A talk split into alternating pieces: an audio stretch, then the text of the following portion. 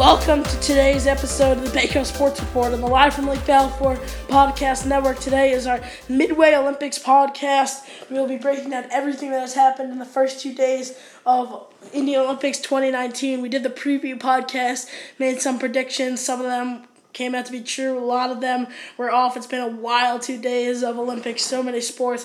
We'll cover it all. We have the Baco 3 uh, Chiefs water polo tournament, which was epic today. Basketball has been on fire. Softball is a lot of competitive games. It's been all fascinating. We'll talk about all of that today coming up on today's episode of the Baco Sports Report. All right, and today I am pleased to be joined by our guest Leo Hoffman. He is in 23, a year younger. Next year he'll be running Olympics, but he's one of the best athletes in camp. Has a lot of great analysis to share. So, Leo, two days through Olympics, pretty exhausting, but pretty fun. Yeah, it's been an amazing time. I mean, thank you again for allowing me to speak on this wonderful podcast. So, yeah, I mean, Olympics has been great. It's been amazing. I've had so much fun.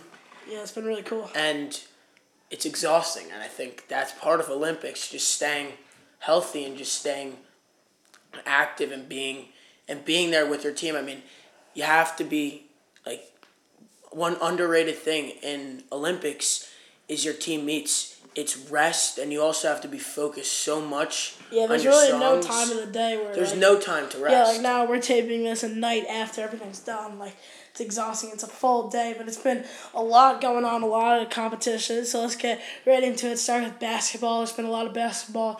Each team has now played two of their three games for two days into it. It's been crazy. Blackfeet so far and Cherokee, both of them are 2 and 0 so far. The other two teams 0 and 2. You're one of the star players on Apache, so it's been rough riding. I think that it hasn't really been dominant. The teams have been pretty fair. Um, Glatzer has won his games, but it has not been by a lot for Cherokee.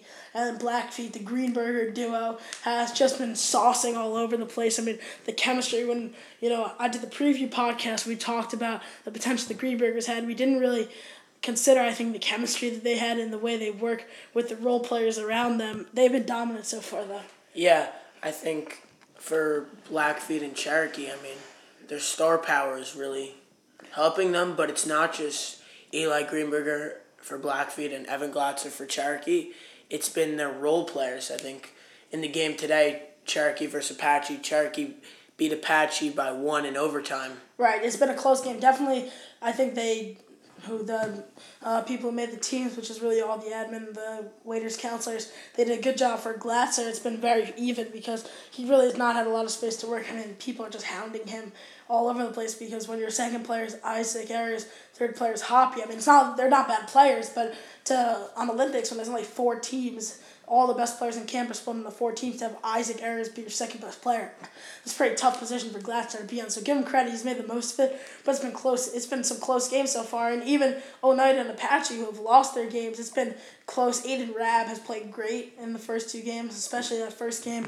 He was really all over the place with his rebounding. He was just scoring the ball. Um, I think that Oneida, so even the teams that have lost, it's definitely been uh, close games. Yeah, I think that especially on Cherokee, Glatzer has shooters around him, and that's really what he needs. I mean, he we've talked about him since the first day of yeah. camp, like the best basketball player in camp. He, he was arguably the best basketball player in camp last year. No, not arguing that, definitely.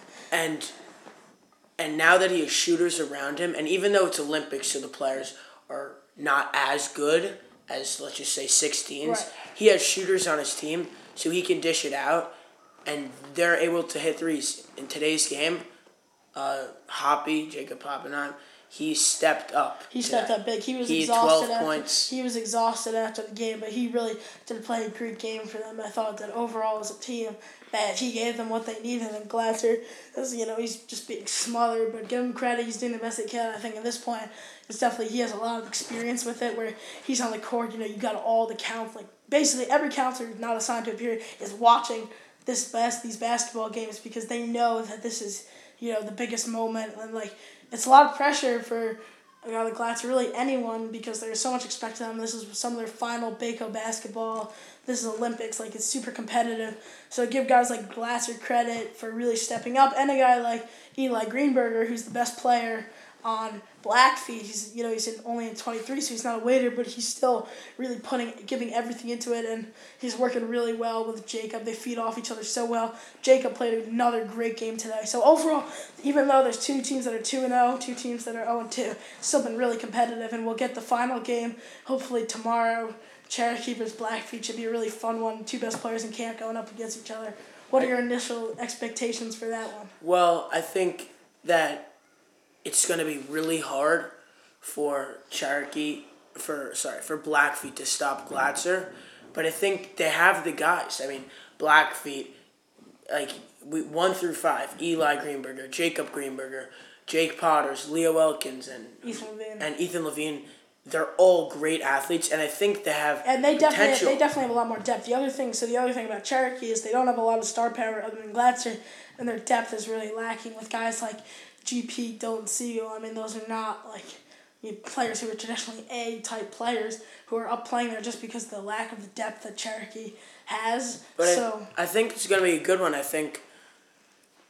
I think I mean it's a tough like you can't bet it like you can't bet against Yeah. Glatzer. I mean he, right, yeah, it's tough. he's just so good. So I honestly like I think Cherokee's gonna pull it out, but I think it's gonna be really really really hard Yeah, definitely. for Cherokee to be. I mean I think they have to play two three because they're. Yeah. I mean Glatzer's obviously gonna man the middle, and he just takes so much space He up the court, yeah. and he uses it so well. I mean, he I he can score at will. He scores anytime he wants to. Yeah, he And- really just. I mean, obviously for you guys at home, you don't see Glatz on a regular basis. Like it's really hard to appreciate the way that he just really just goes inside. Like I'll do it your step, and people are just not physically as big as him. Like there's nothing else to say. He's just so much longer than them, and he can finish. You're like you're like pushing him, and he's not gonna call from a ref because. It's like kind of like a LeBron that says you can call it every time down, but like it ends up being less calls. But he just finishes like over people, and he really can just score whenever he wants, which makes it so dominant, so tough to stop. But I think Blackfeet has the guys to stop him. I really do. It's like with the team Blackfeet had the first uh, two days ago when the teams were announced or three days ago, Yeah. whenever. I mean, you were like, wait, is Black like, like, where's Blackfeet? Like, are they gonna go zero and three? But now, I mean, Right, yeah, look we, at when their we team. sat here and did the preview podcast a couple of days ago, we were like, yeah, like Blackfeet's probably the underdogs in basketball, just because it didn't seem like they have enough star power. But I think with the way that Jacob Greenberger has emerged and just the depth on this team, having five guys who are legit like guys, like it's really been shown how much depth matters in Olympics where everyone's going all out. Yeah. And like and sometimes in leagues, like the fourth and fifth guys just like don't really contribute. They aren't pass the ball much. Like they'll just return it back to the start. But in Olympics, it's so different in that like you really need everyone to contribute because it's really much more like basketball and like Yeah. it's showing. And I, I think that Oneida Apache game is going to be great too. it's gonna I be think. a really good game too. I think Chuck Bookfar has just lit it up. I mean, yeah, so in he's the, getting in the all, game, so in the game against Blackfeet, the first game um, they had was Apache versus Blackfeet. He dropped twenty points in the first half, um, which is just insanity. I mean, he's just such a lethal scorer. And then they finally boxed and won him, which really negated him, and held him to four points in the second half. But he is a really hard guy to stop. And then they have guys like you and Noodle, too, who are really good players and like their own aspects to. So like how to so you obviously have to take advantage when they're guarding up on Chuck so tight. Yeah, I think that uh, Aiden Rab, he's definitely the longest player in this camp. Yeah, he's very long. and Ben Cohen also a very great um, point guard, and he can play defense. He's a very good defender, and I doesn't and I don't think he gives himself enough credit on the defensive end. Yeah. He's so long, and he and he's athletic, and I Yeah, he think is. that he maybe he doesn't give himself enough credit and I think that like he's one of the best defenders in this camp and he shows it but I think and I think he could do more. He's a great player. He can shoot the 3, he can put it on the deck and uh, score in the paint. Great player. He's a great all-around player. And then Aiden Rab also great all-around player. Yeah, it's a really great duo. They, I think they definitely can capitalize off feeding off each other too. Yeah. Because you've put two great players, they're both waiters on the same team. So that'll be a good game. You know it'll be a dogfight. Neither team, obviously, no one wants to go zero and three in Olympic basketball. It's just, uh, you know, so deflating. Um, all right, now let's move on to softball, where I think things have gone a bit different than we expected. Um, on the preview podcast, I think I said that Blackfeet would be a bit challenged in uh, softball. Those are my exact words. And meanwhile, they've gone 2 0 so far. They've won two games, or I'm on the team, so we've won two games. Um, both really tight games, one run games. They've been tight, but we've been getting a lot of great contributions from all over the place. It hasn't even been, you know, just one guy. I mean, Levine is good, great fielder, but the hitting has just been good all around. I think one of the biggest elements that we have is Baco has this new bat. Uh, and everyone is just hitting missiles off of it. Like people who like are just like not supposed to be hitting like bombs. Like a guy like Teddy who's like always been just like an average softball player. There's had they have we have this new bat. Now they're just you know shooting missiles. Um, so I could totally agree. I mean, I think that also Apache is so underratedly good. I mean, like we got Toad, we got Chuck Bookfar, and in softball, I think Chuck Bookfar is the best softball player in yeah, I think right so. now. I was about to say that I think he's been establishing himself as the best player. Apache, you guys are now one and one. You won a We really a tough game. loss You had a today really tough loss today. You had a man on second with two outs, down a run. You had the ground out to end the game. So that was a tough loss. But all the softball games have been really intense and competitive. Yeah. It's just been really fun. Like and it's a great sport good. because every single person is contributing. And that's every great. Yeah, single even a guy, a guy like Eli Cohen is like, you know, not a traditionally good athlete. Even he is like hitting the ball, making some plays in the outfield. Like every person is really getting into it, and there's a lot of passion. A lot of passion comes out in softball, and it's a lot of intensity. And as I said, especially with this new bat and like with all the people being so competitive, the ball's really flying in the outfield, and, And- it's just been great to see a lot of offense on display. Yeah, and I think that also there's been a lot of great defense. I mean, the outfield outfield plays that have been made in in softball, very different from baseball at Camp Baco. Yeah. But ch- the center center field position is one of the most needed positions. I mean, Yeah, especially the. we I stuck. mean, obviously, for those you guys who've been to camp or know the geography of the upper field, you got the fence, and then you have the hill that goes down to the big court, and then on the it goes all the way down the cross field, and like guys like Chuck are hitting it all the way, like fully onto the cross field. I think Chuck hit one that rolled all the way to the council ring. So these people are hitting bombs. So the center field is a really important position, and for the teams that have won, like Blackfeet, Apache, they're getting contributions both in the outfield and hitting. So it's been really fun to see. A lot of really competitive games have happened so far, and that was the same. One of the most competitive tournaments we've had. Last couple days was Chiefs uh, water polo. It's a great, Great tournament. tournament. As always, Chiefs water polo is one of the most highly anticipated tournaments of Olympics. and so- it's by far the most physically demanding is sport. easily the most physically demanding sport because you, I mean, no one plays really. This is the only time people play. Like, it's really physically demanding. You're in the water the whole time. You only let to use one hand. You're treading the whole time. You're swimming around.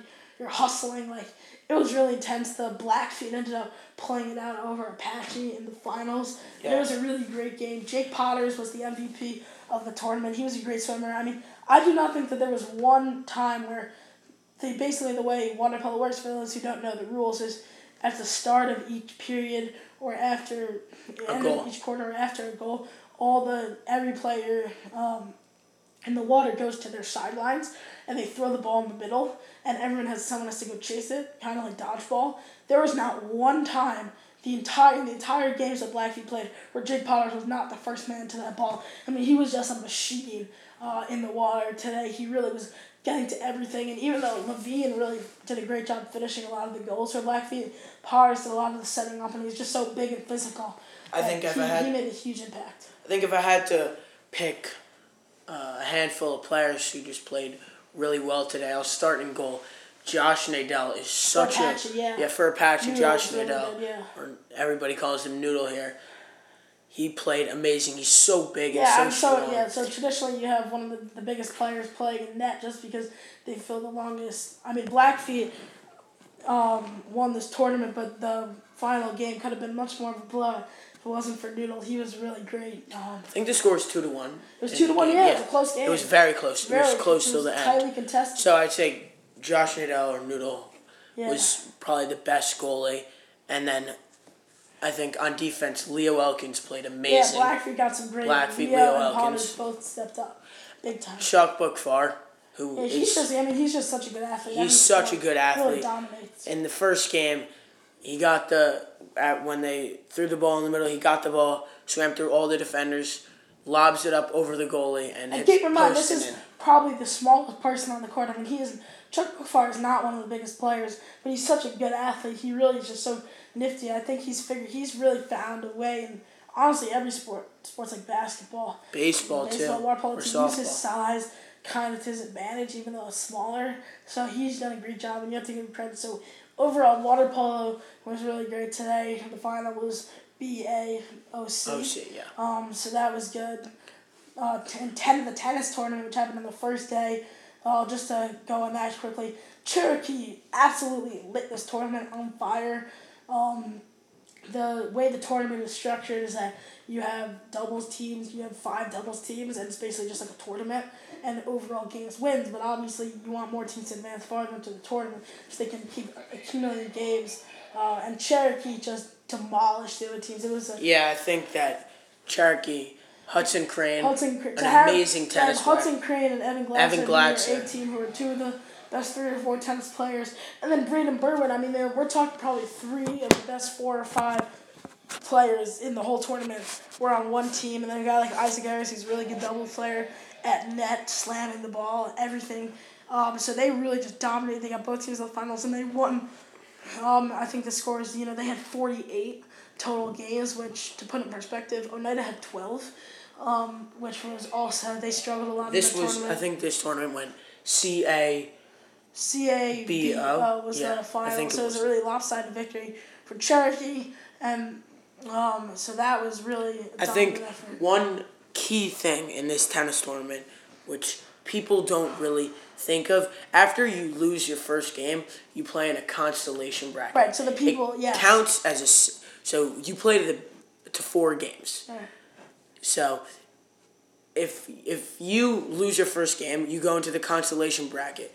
But those four games, and if you win those four games in the consolation Right, the bracket, key is everything counts the same. So the- Everything counts so the con- same. So it's really the people who are not as good as tennis really matter just as much as the people who are because those consolation games ended up like Cherokee. Not only did Cherokee dominate the part of the winning bracket, but the consolation games Cherokee was lighting it up too, which really led to an enormous, just one of the probably one of the most lopsided tennis tour chief tennis tournaments we've seen in a long time. I think, I mean, our tennis, uh, Bruno, obviously an amazing guy.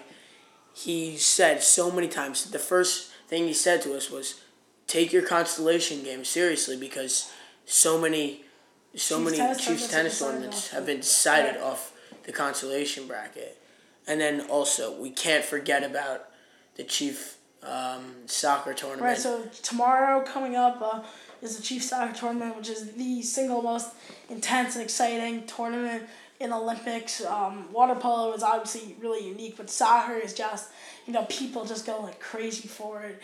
It's so intense, so physical. Uh, we'll definitely have a recap for that up tomorrow night afterwards, but just a preview. I think I would say Blackfeet comes into it as the favorites. Um, only just because they really have a lot. Of, we really have a lot of depth on this team. Where as a team like uh, Cherokee has Glatzer, um, Oneida has Gabe, and those are good players. But they don't really have the depth. You guys have Chuck, but they don't really have the depth and uh, Isaac's on Cherokee too. But Blackfeet really has depth in that you got so many great athletes and soccer players. Teddy, terrific soccer player. Jacob Greenberger, great soccer player. Ethan Levine, great soccer player.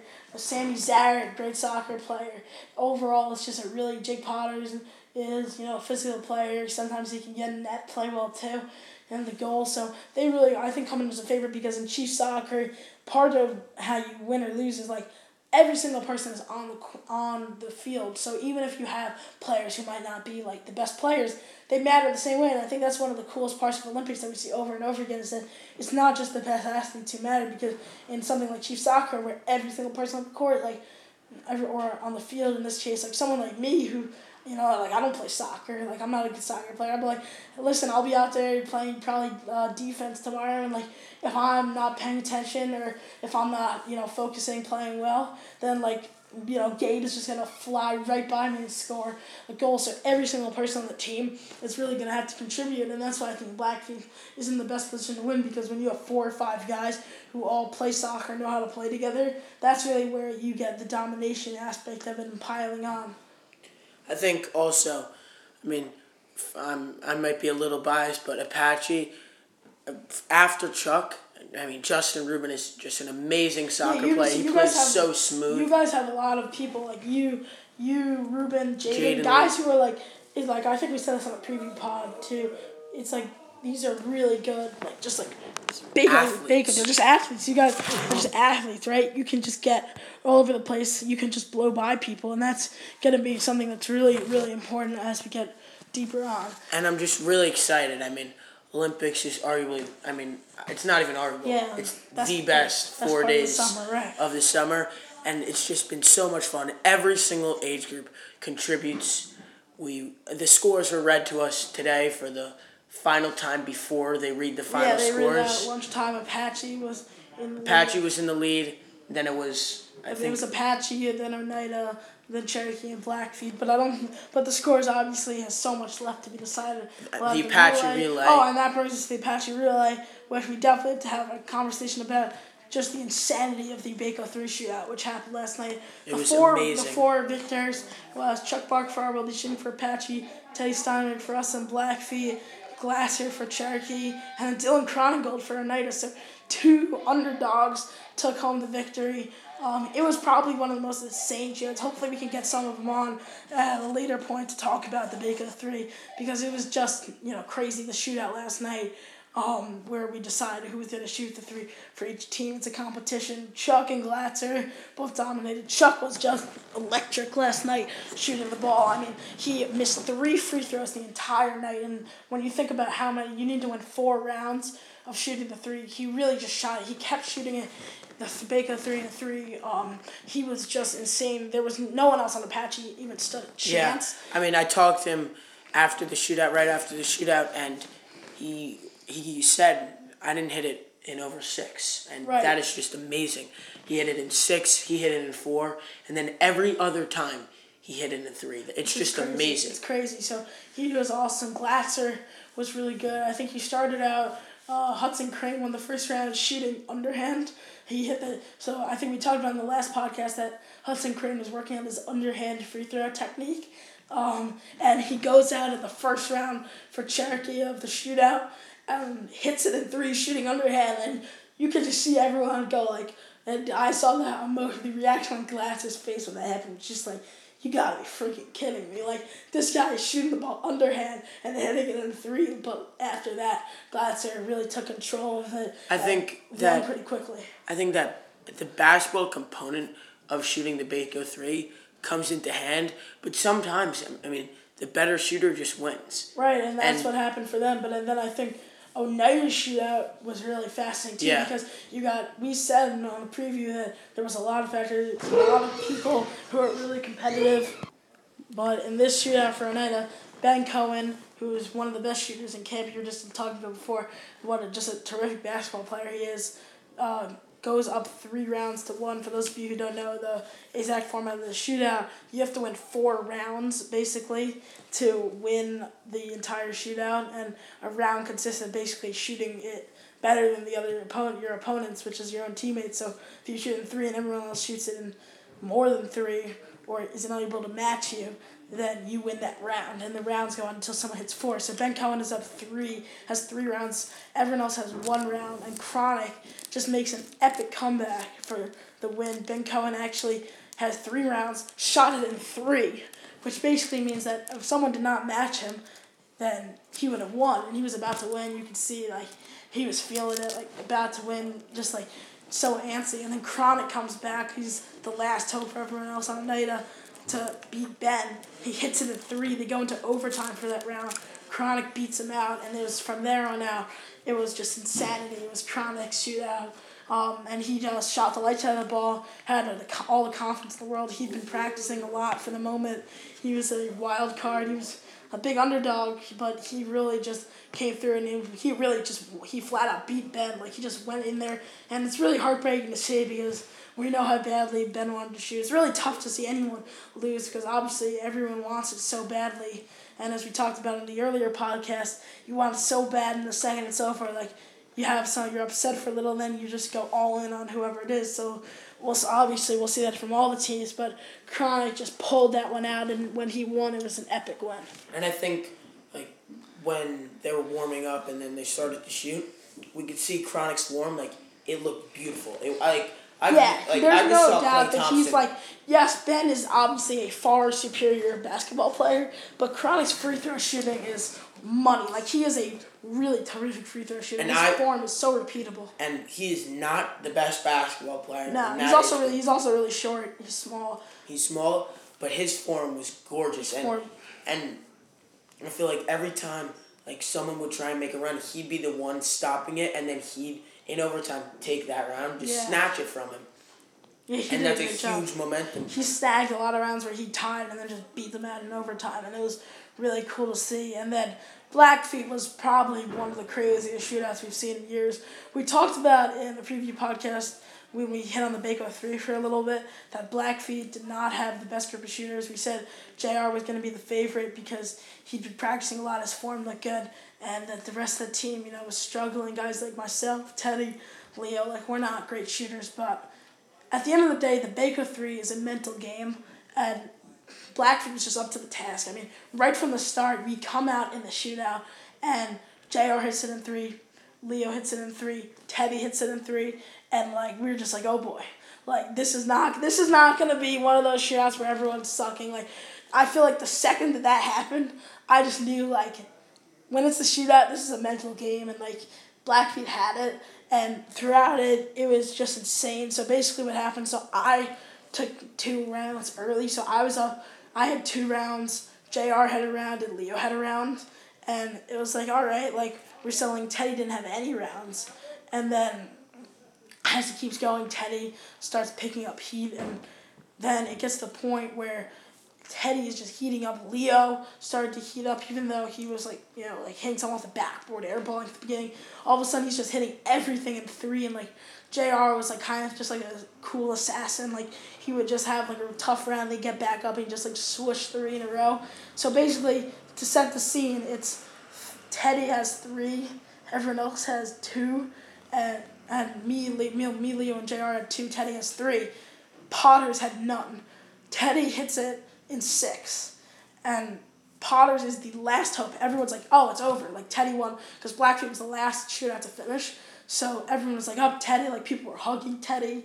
Like it was over. And then Potter's just steps up, and Potter's he's a good basketball player, but shooting is not his specialty.